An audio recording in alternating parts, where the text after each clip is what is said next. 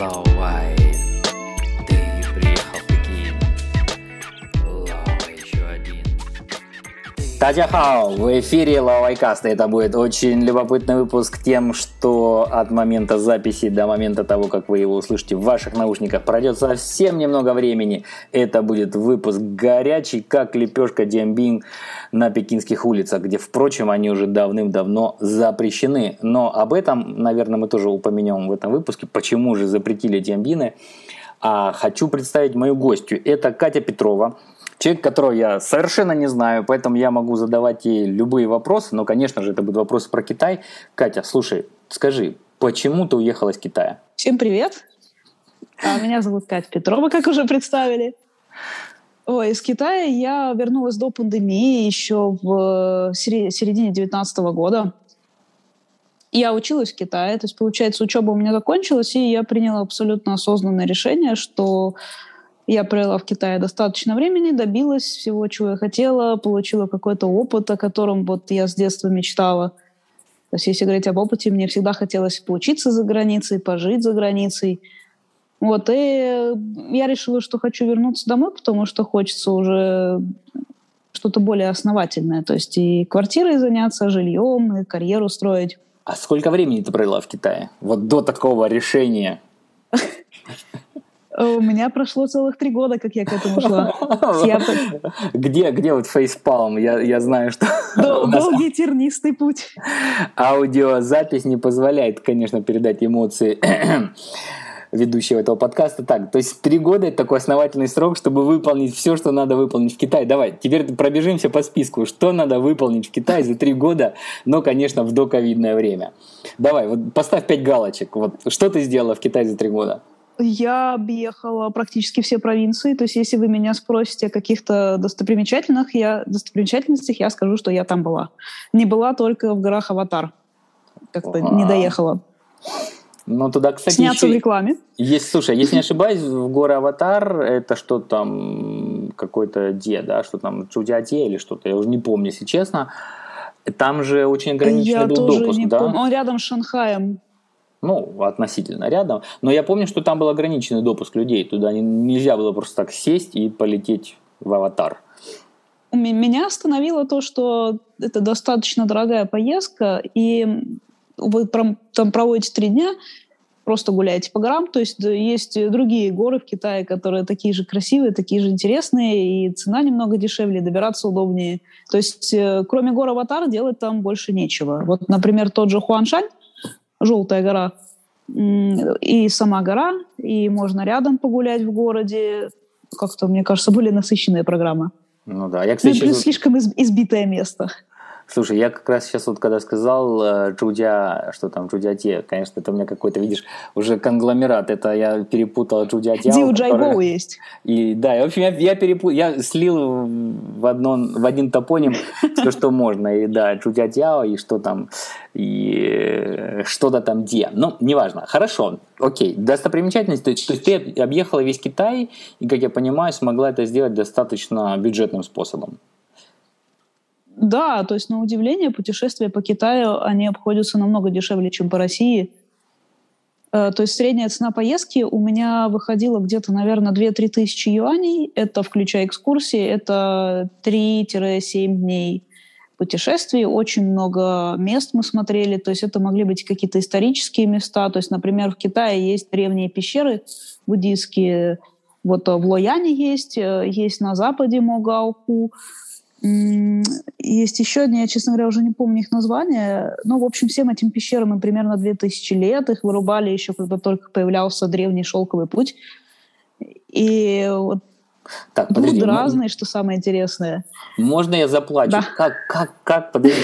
Если мы говорим 16-19 год, мы же не про 1916-1919 говорим, а уже 21 век, как можно путешествовать 7 дней на 2-3 тысячи юаней, если один вход в какой-нибудь музейный комплекс будет стоить за 100 юаней? Ну, эти поездки, они были для студентов, то есть надо терпеть то, что вы, например, можете долго ехать в автобусе. То есть после поездок по Китаю я не боюсь уже ничего. Мой рекорд был в автобусе 36 часов. Мы ехали от Пекина до города Синин.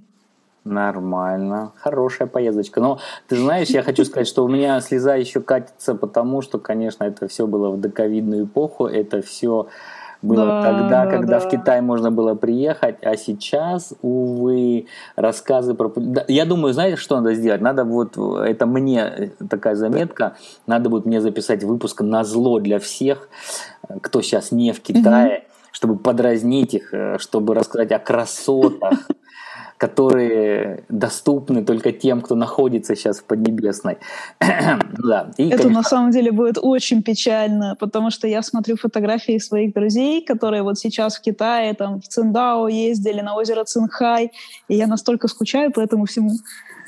Да. Ну ладно, это первая галочка. Вторая, ты сказала, сняться в рекламе, правильно?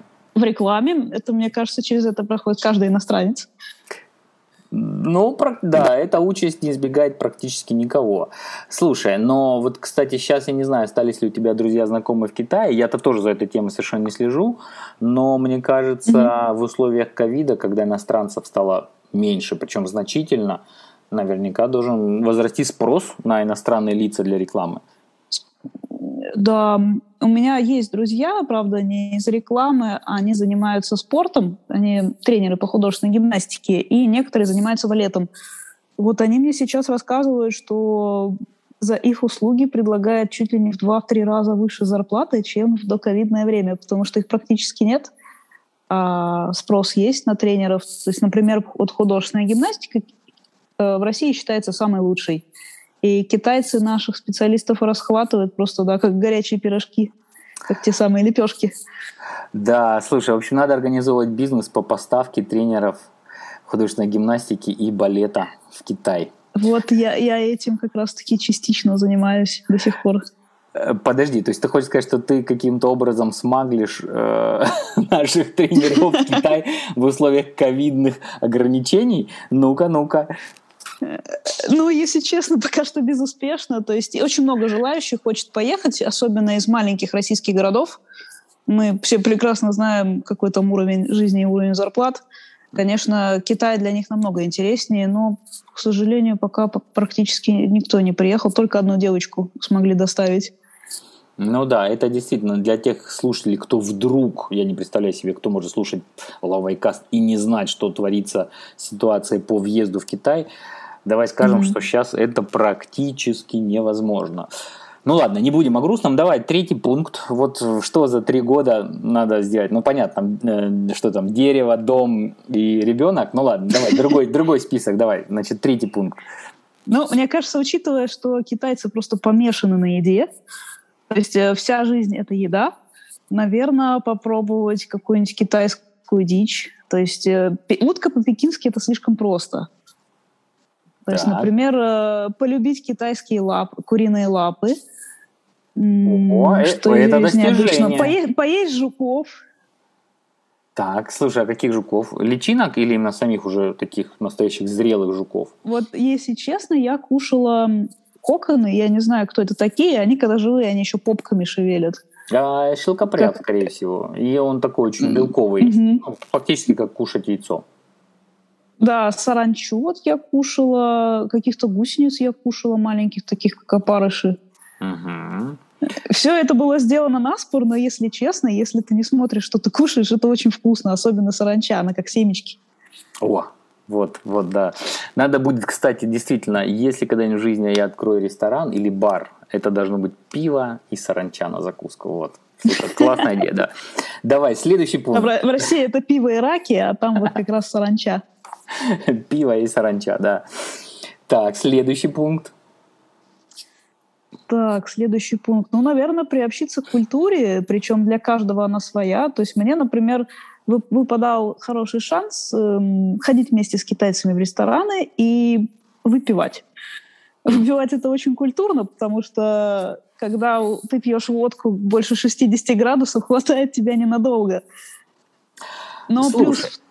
Ну, подожди. А вот такой вопрос мне сразу в голову пришел. Насколько я знаю, вот то немногое, что ты мне успела сказать до записи этого подкаста, ты, как сказать, я хочу сказать жертва, нет, не жертва, продукт. То есть ты начала учить китайский язык в Институте Конфуция. Правильно же? Да, верно, верно. И вот давай-ка вот тогда чуть-чуть отмотаем все-таки назад к Институту Конфуция. Вот как, почему ты вообще пришла туда, зачем? И главный вопрос, который очень мне, особенно раньше, было интересно задавать, не было ли у тебя какого-нибудь культурного шока, когда ты учила одно, хотела учить одно, а потом приехал в Китай, ну, не знаю, может, тебе наоборот все было по кайфу и все прям органично влилось? Или наоборот? Ну, тут на самом деле целая история. Я, когда выбирала, какой язык учить, у меня уже был хороший английский, и мне было интересно начать учить что-то совершенно отличное от европейских языков, потому что они, в общем-то, все похожи. А у меня был выбор между китайским, японским и арабским. Я подумала, что арабский язык, он, конечно, интересный, но в арабских странах своеобразное отношение к женщинам, и не все из них безопасные. Решила не учить арабский язык, остался выбор японский или китайский. Хороший и я выбрала все-таки... Да, выбрала китайский, потому что культура Китая, она основа культуры большинства азиатских стран. И Вьетнама, и Кореи, и Японии. То есть как у нас Древняя Греция и Рим, в Азии это Китай. И мне было интересно именно начинать с первоисточников. Японский я, кстати, все равно потом начала учить, уже зная китайский.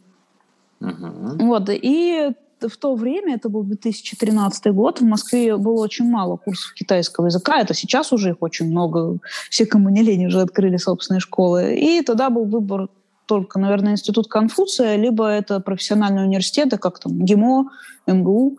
Это было слишком как-то сложно просто для хобби. То есть мне было скучно, и я решила, что надо было заняться китайским. Слушай, а вот вопрос, я просто не знаю, так как я действительно еще сам не знаю всего списка из этих галочек, которые мы сегодня пройдем. А ты свою школу решила открывать или нет? Китайского языка? Нет, если честно. У меня есть огромная проблема в том, что я ненавижу учить грамматику. То есть я как-то запоминаю, чувство языка стараюсь выработать. И если у меня люди спрашивают, почему ты говоришь, мне тяжело объяснить. То есть как педагог это был бы полный провал.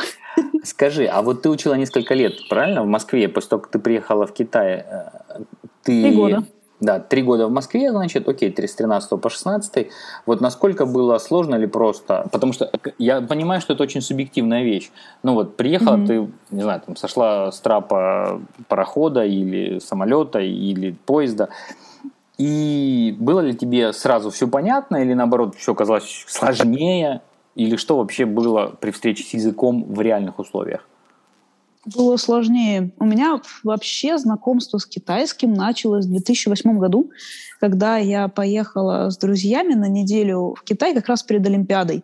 И я на всю жизнь запомнила чувство, что я смотрю на иероглифы, и они как картинка. Вообще вот никакого варианта прочитать и даже понять, что это такое. И когда я начала уже учить китайский язык, когда я приехала в Китай, первый раз я приехала в 2014, то есть спустя 1,5 года, как я начала учить язык, у меня было огромное счастье, что вот я помню те иероглифы с первой поездки, и теперь я их узнаю и знаю, что это такое. Это вот настолько самодостижение, ты настолько рад, что ух ты себя вот превозмог, и ты стал лучше. Но было тяжело, то есть на слух воспринимать это было ужасно. Это как будто музыка. И ты не можешь разделить слова. Я хотел, извини, мне, конечно, пошутить на тему того, что это наверняка иероглифы, которые ты запомнил, точно были чухоу, выход. Чухоу, да. Чухоу, мне кажется, это иероглифы, которые запоминают обычно даже туристы, и потом тоже так радуются, когда их узнают. Слушай, да, но то есть китайский язык тебя, значит, не так легко принял в свои объятия. Но, а вот сейчас, то есть вот в 21 году, хотя ты уже 2 года как не в Китае, ты китайский язык где-нибудь используешь или нет? Да, я стараюсь его поддерживать. Конечно, когда я была в Китае, у меня был выше уровень, больше словарный запас, но сейчас осталась вот эта способность, когда ты, в принципе, можешь думать на языке, и когда тебе не надо продумывать фразу, ты сразу то, что ты хочешь сказать, ты говоришь. Конечно, это уже более простые фразы. Я в работе стараюсь использовать. У меня есть несколько подработок, вот связанных с университетами, и вторая как раз связана с художественной гимнастикой. То есть компания по художественной гимнастике, она китайская. Это прям вот самое погружение в их культуру, в их деловую среду. Первый год у меня была как раз стадия отрицания и непринятия вообще их способов работы. А сейчас благодаря им у меня просто безмерное терпение и дзен. Вот, да, пишу прописи, пишу каллиграфию, рисую гохуа. Ага, вот, это, я думаю, слушай, наши слушатели должны взять на заметку, потому что сейчас, конечно, в условиях, не решусь назвать это культурный голод, но все-таки нет возможности поехать, нет возможности кому-то, наоборот, приехать из Китая, каким-то учителям. Все-таки это хороший совет, действительно, если хотите сохранить свой китайский, то пишите прописи. Пишите каллиграфию. Да, это очень помогает. Да, ходите. Вот. Слушай, я, конечно, не удержусь. Я еще раз напомню слушателям, что у меня скоро пройдет моя выставка. Я такую рекламную паузу для самой себя сделаю сейчас. Скоро пройдет моя выставка в первой Московской галерее восточной живописи. Так что, пожалуйста, тоже ходите на выставки, которые в ковидное время все равно продолжают открываться. И узнавайте иероглифы, пытайтесь тоже ворочать мозгами, понять те смыслы, которые зашифрованы, по крайней мере, в моих работах. Но приглашаю всех слушающих, и кто окажется в Москве с 14 февраля по 5 сентября, вот прийти на мою выставку. И, если не ошибаюсь, ты в Москве, поэтому я надеюсь, что ты тоже ее посетишь и потом поделишься впечатлением. Да, я обязательно потом у тебя спрошу адрес, потому что я такие вещи люблю. Да, это вот первая Московская галерея восточной живописи, но в шоу-нотах потом это все будет, и в любом случае еще я буду спамить всех своих подписчиков такой вот саморекламой. Ладно, слушай, давай следующее. Сам себя не похвалишь, никто не похвалит. Конечно, да, тут даже не вопрос похвалы, я просто, наоборот, знаешь как, очень скромно прошу прийти и указать на ошибки, указать на недостатки. И указать... Это очень по-китайски. Да, указать на то, где можно себя улучшить. Ладно, минутка рекламы и самоирония закончилась. Давай, следующий пункт нашего списка. Что еще за 3 года ты успела сделать в Китае? Так, это у нас получается 4-й пункт? Да. Или 5-й? Неважно. Будем считать, 4-й. Что 5-й. Но у меня появилось очень много друзей из разных стран, то есть это не только китайцы, это и корейцы, японцы, британцы, австралийцы, очень много ребят из стран бывшего СССР, то есть и Казахстан, Киргизия, Узбекистан. И, честно говоря, вот здесь, в Москве, нет возможности познакомиться с таким количеством иностранцев. Потому что в Китае тебе легко отличить, кто иностранец, а кто местный. А здесь европейцы, они все сливаются. Да, а вот ты знаешь, в связи с этим я тебе задам вопрос. Я все чаще его задаю, я уже не боюсь это открыто признавать, что у меня, например, конечно, несмотря на долгие годы жизни в Китае, практически нет китайских друзей. Так получилось, и в этом, конечно, большая часть вины моя. Потому что у меня не было каких-то особых увлечений, где я мог бы с кем-то на эту тему законнектиться. Но вот ты сказала, что там иностранные друзья – это совершенно понятный процесс. А вот скажи, за эти 3 года китайские друзья, которые у тебя появились, как ты их нашла и какие советы ты могла бы дать, даже таким людям, как я, которые, например, не имеют китайских друзей? Здорово, что ты эту тему поднял, потому что для меня… Это, кстати, было одним из факторов, почему я уехала из Китая. Китайских друзей у меня тоже не очень много. У меня буквально по пальцам 2 рук пересчитать людей, с которыми я нашла прям душевный контакт, потому что очень у многих китайцев у них свои, китайские интересы. Они очень любят свою страну, они сосредоточены именно на ней. То есть какие-то вещи, которые привычны нам, они просто не знают, и у вас нет общих точек соприкосновения.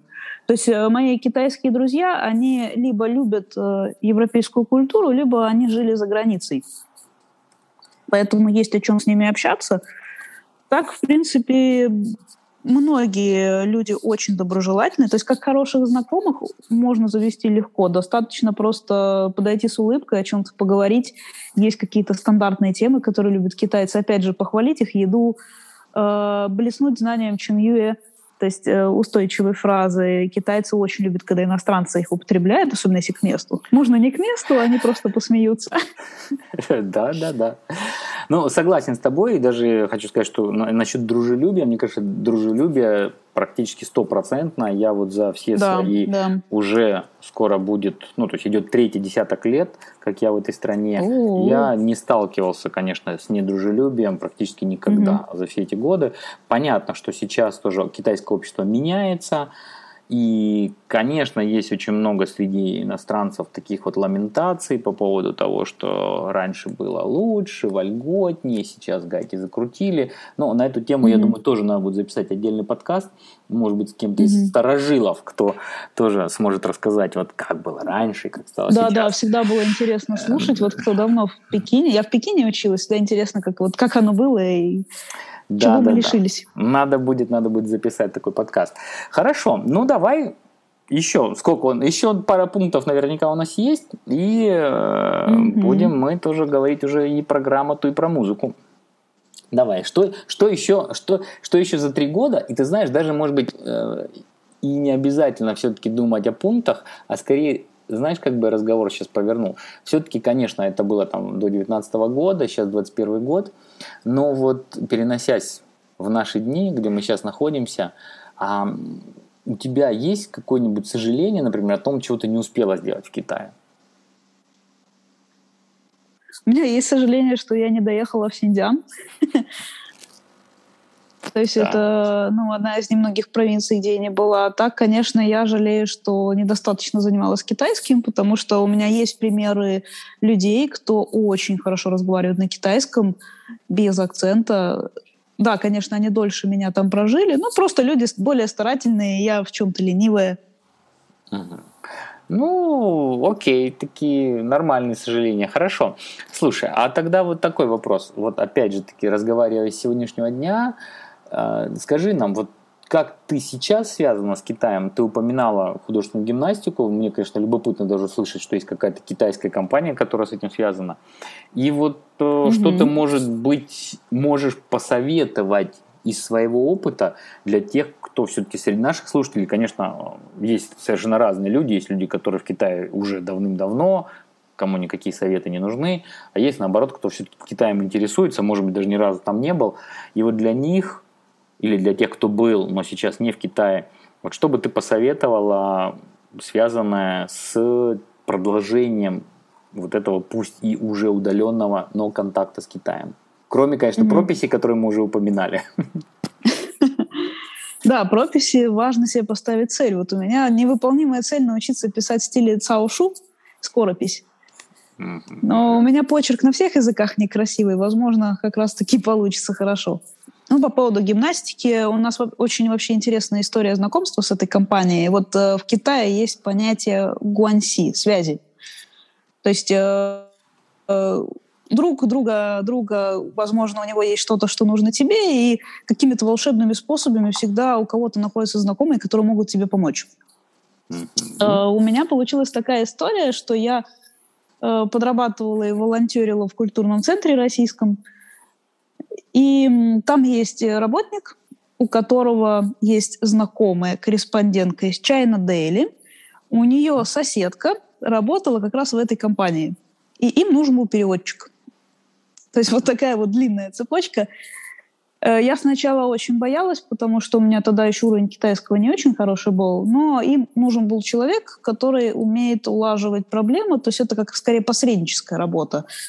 Общаться с тренерами, со студентами, у них большие замашки на сотрудничество с нашими Олимпийским комитетом и центром Ирины Винер. То есть мы сюда приезжали в командировки, нас знают, даже с Кабаевой пообщались.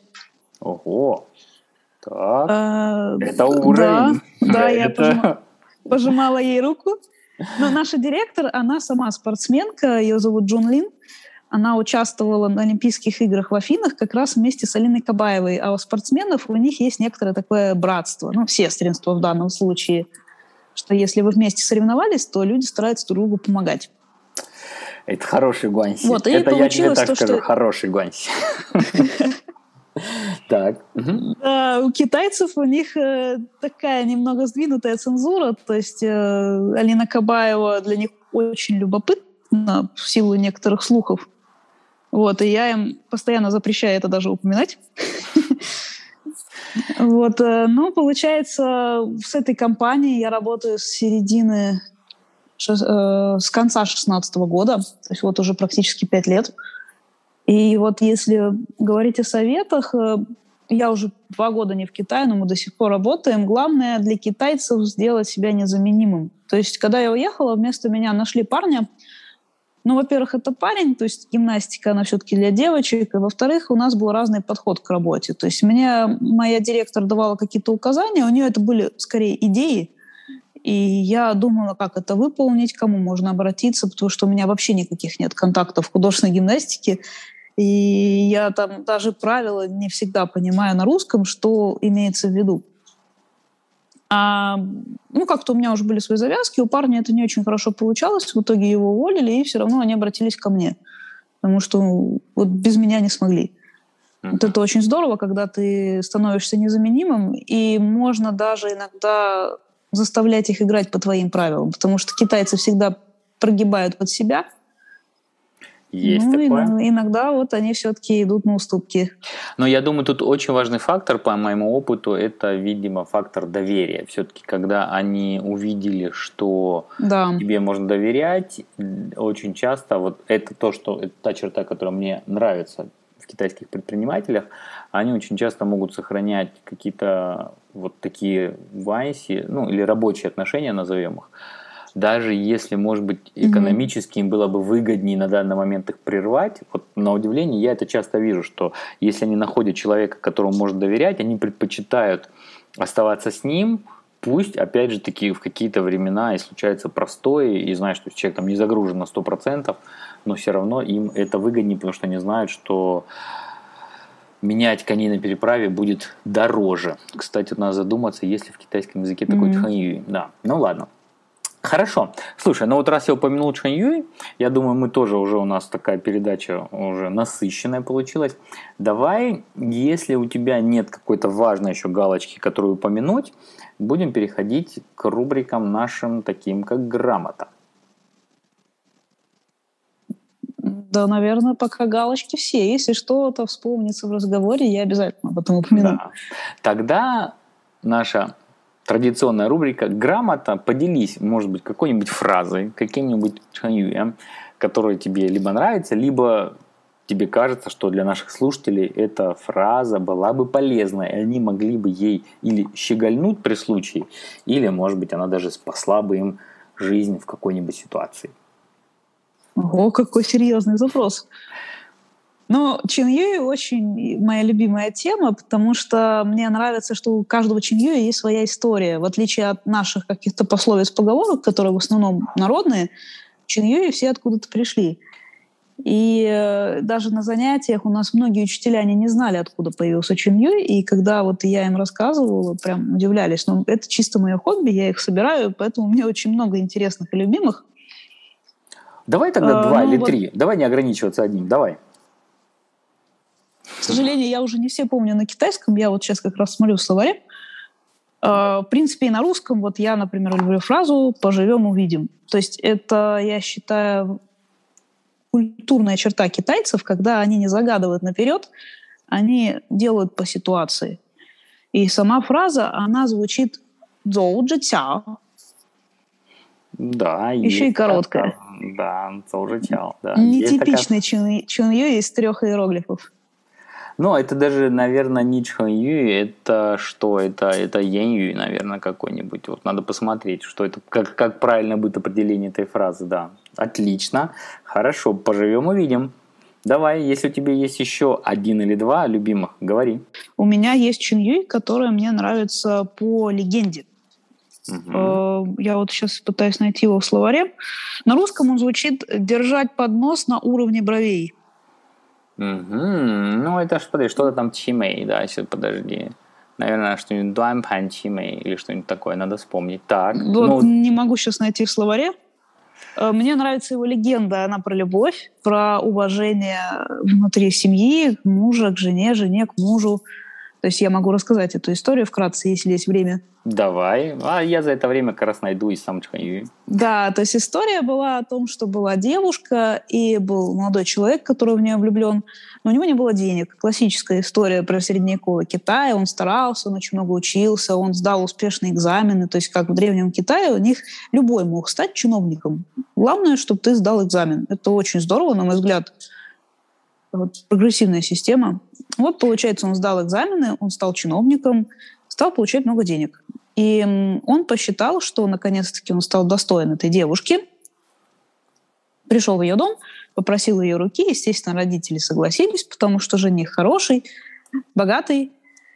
И девушка немного стеснялась. Она решила, что раз ее муж теперь стал богаче, чем когда они познакомились, она должна выглядеть соответствующе. Она накупила себе дорогих шелков, дорогих украшений, встречала его дома, готовила ему кушать. А он к ней относился холодно. И она не могла понять, в чем дело. Потом он ей сказал то, что я полюбил вот ту девушку, и не надо притворяться тем, кем ты не являешься. И в один вечер она оделась в свою обычную одежду, встречала как раз его дома, приготовила ему кушать. И когда она подносила ему еду, она держала поднос на уровне бровей. То есть это как раз почтительное выражение, то, что жена уважает своего мужа, приносит ему кушать. И он принял из ее рук поднос, также его подержал и принялся кушать. И сказал ей, вот наконец-таки теперь... я вижу ту женщину, которую я полюбила, и, пожалуйста, такой и оставайся. Так, ну... Вот такая история. Да, к истории, я думаю, с современной точки зрения, современного дискурса есть, конечно, много вопросов. Ну ладно, давай я в любом случае скажу сам, что я... Эмансипация. Да, конечно, ну что ж такое, какое-то странное такое отношение все-таки, неправильно, да. Но сам Чхэньюй, да, это вот Дюань Чимэй, то есть Дю поднимать, Ань это, ну, Ань это вообще-то столик, так он изначальное значение этого слова, наверное, есть все-таки, наверное, она подавала ему кушанье даже на таком маленьком столике, вот Чимэй, то есть до уровня бровей. Какой-нибудь чайный столик, наверное, маленький. Да. Хорошо, вот Дюань Чимэй это выражение, которое обозначает взаимное согласие, любовь и уважение супругов. Ну, отлично, у нас есть два чхэньюэ для нашей грамоты, и переходим к самой последней нашей рубрике, а именно музыка. Скажи, пожалуйста, какой трек поставить для, в первую очередь, конечно, для наших слушателей, чтобы они оставались с хорошим настроением и с хорошей музыкой? Ну, выбор у меня, на самом деле, был небольшой, потому что я не очень слушала китайскую музыку, но любимые песни есть. Вот, например, я бы вам предложила исполнителя Ryan Bay, и песня называется «Е дзай мэй йоу». Ой, «Дзай е мэй йоу». «Дзай е мэй йоу». Название даже больше никогда, никогда больше, да. Никогда больше не будет. Ну, что?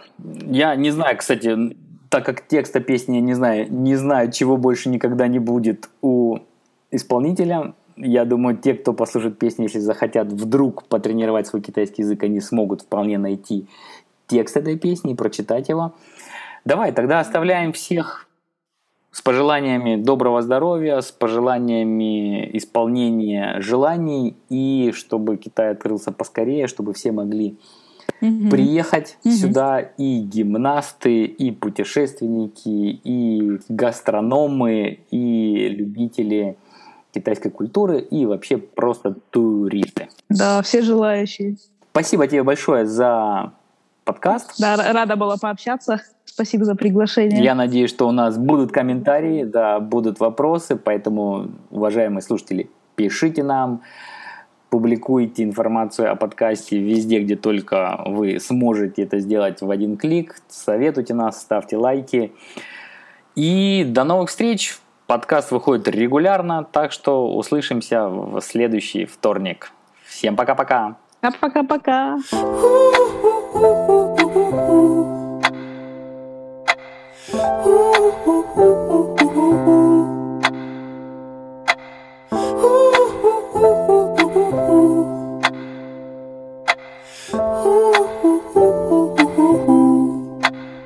Yeah, 每天都没有这存在。Yeah, 不知道要做些什么。Yeah, 曾经的像流沙花去。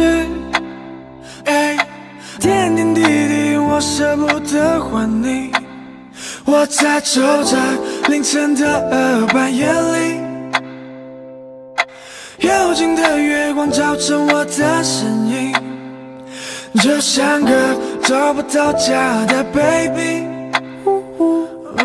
手机里再没有的你，我再也没有对你生气，我再也没有对你的秘密，我决定我再也不会爱你。 因为你心里不在这里。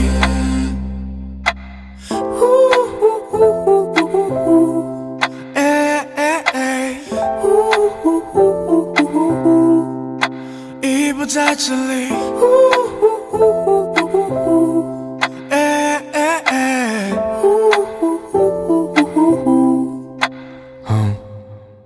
每天都没有这存在。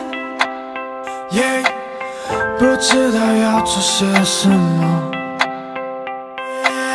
曾经的像流沙花去，哎，点点滴滴我舍不得还你，我再也没有对你生气，我再也没有对你的秘密，我决定我再也不会爱你。 因为你心里不在这里。偶尔还是会想起说是不得而已，才发现早已看不见你。停住的阴影冲散在狂风暴雨里，对我给你的宽容总是有恃无恐。我宁愿选择放过自己，同时放过你。I'm sorry, even though I still love you, but I can't anymore. I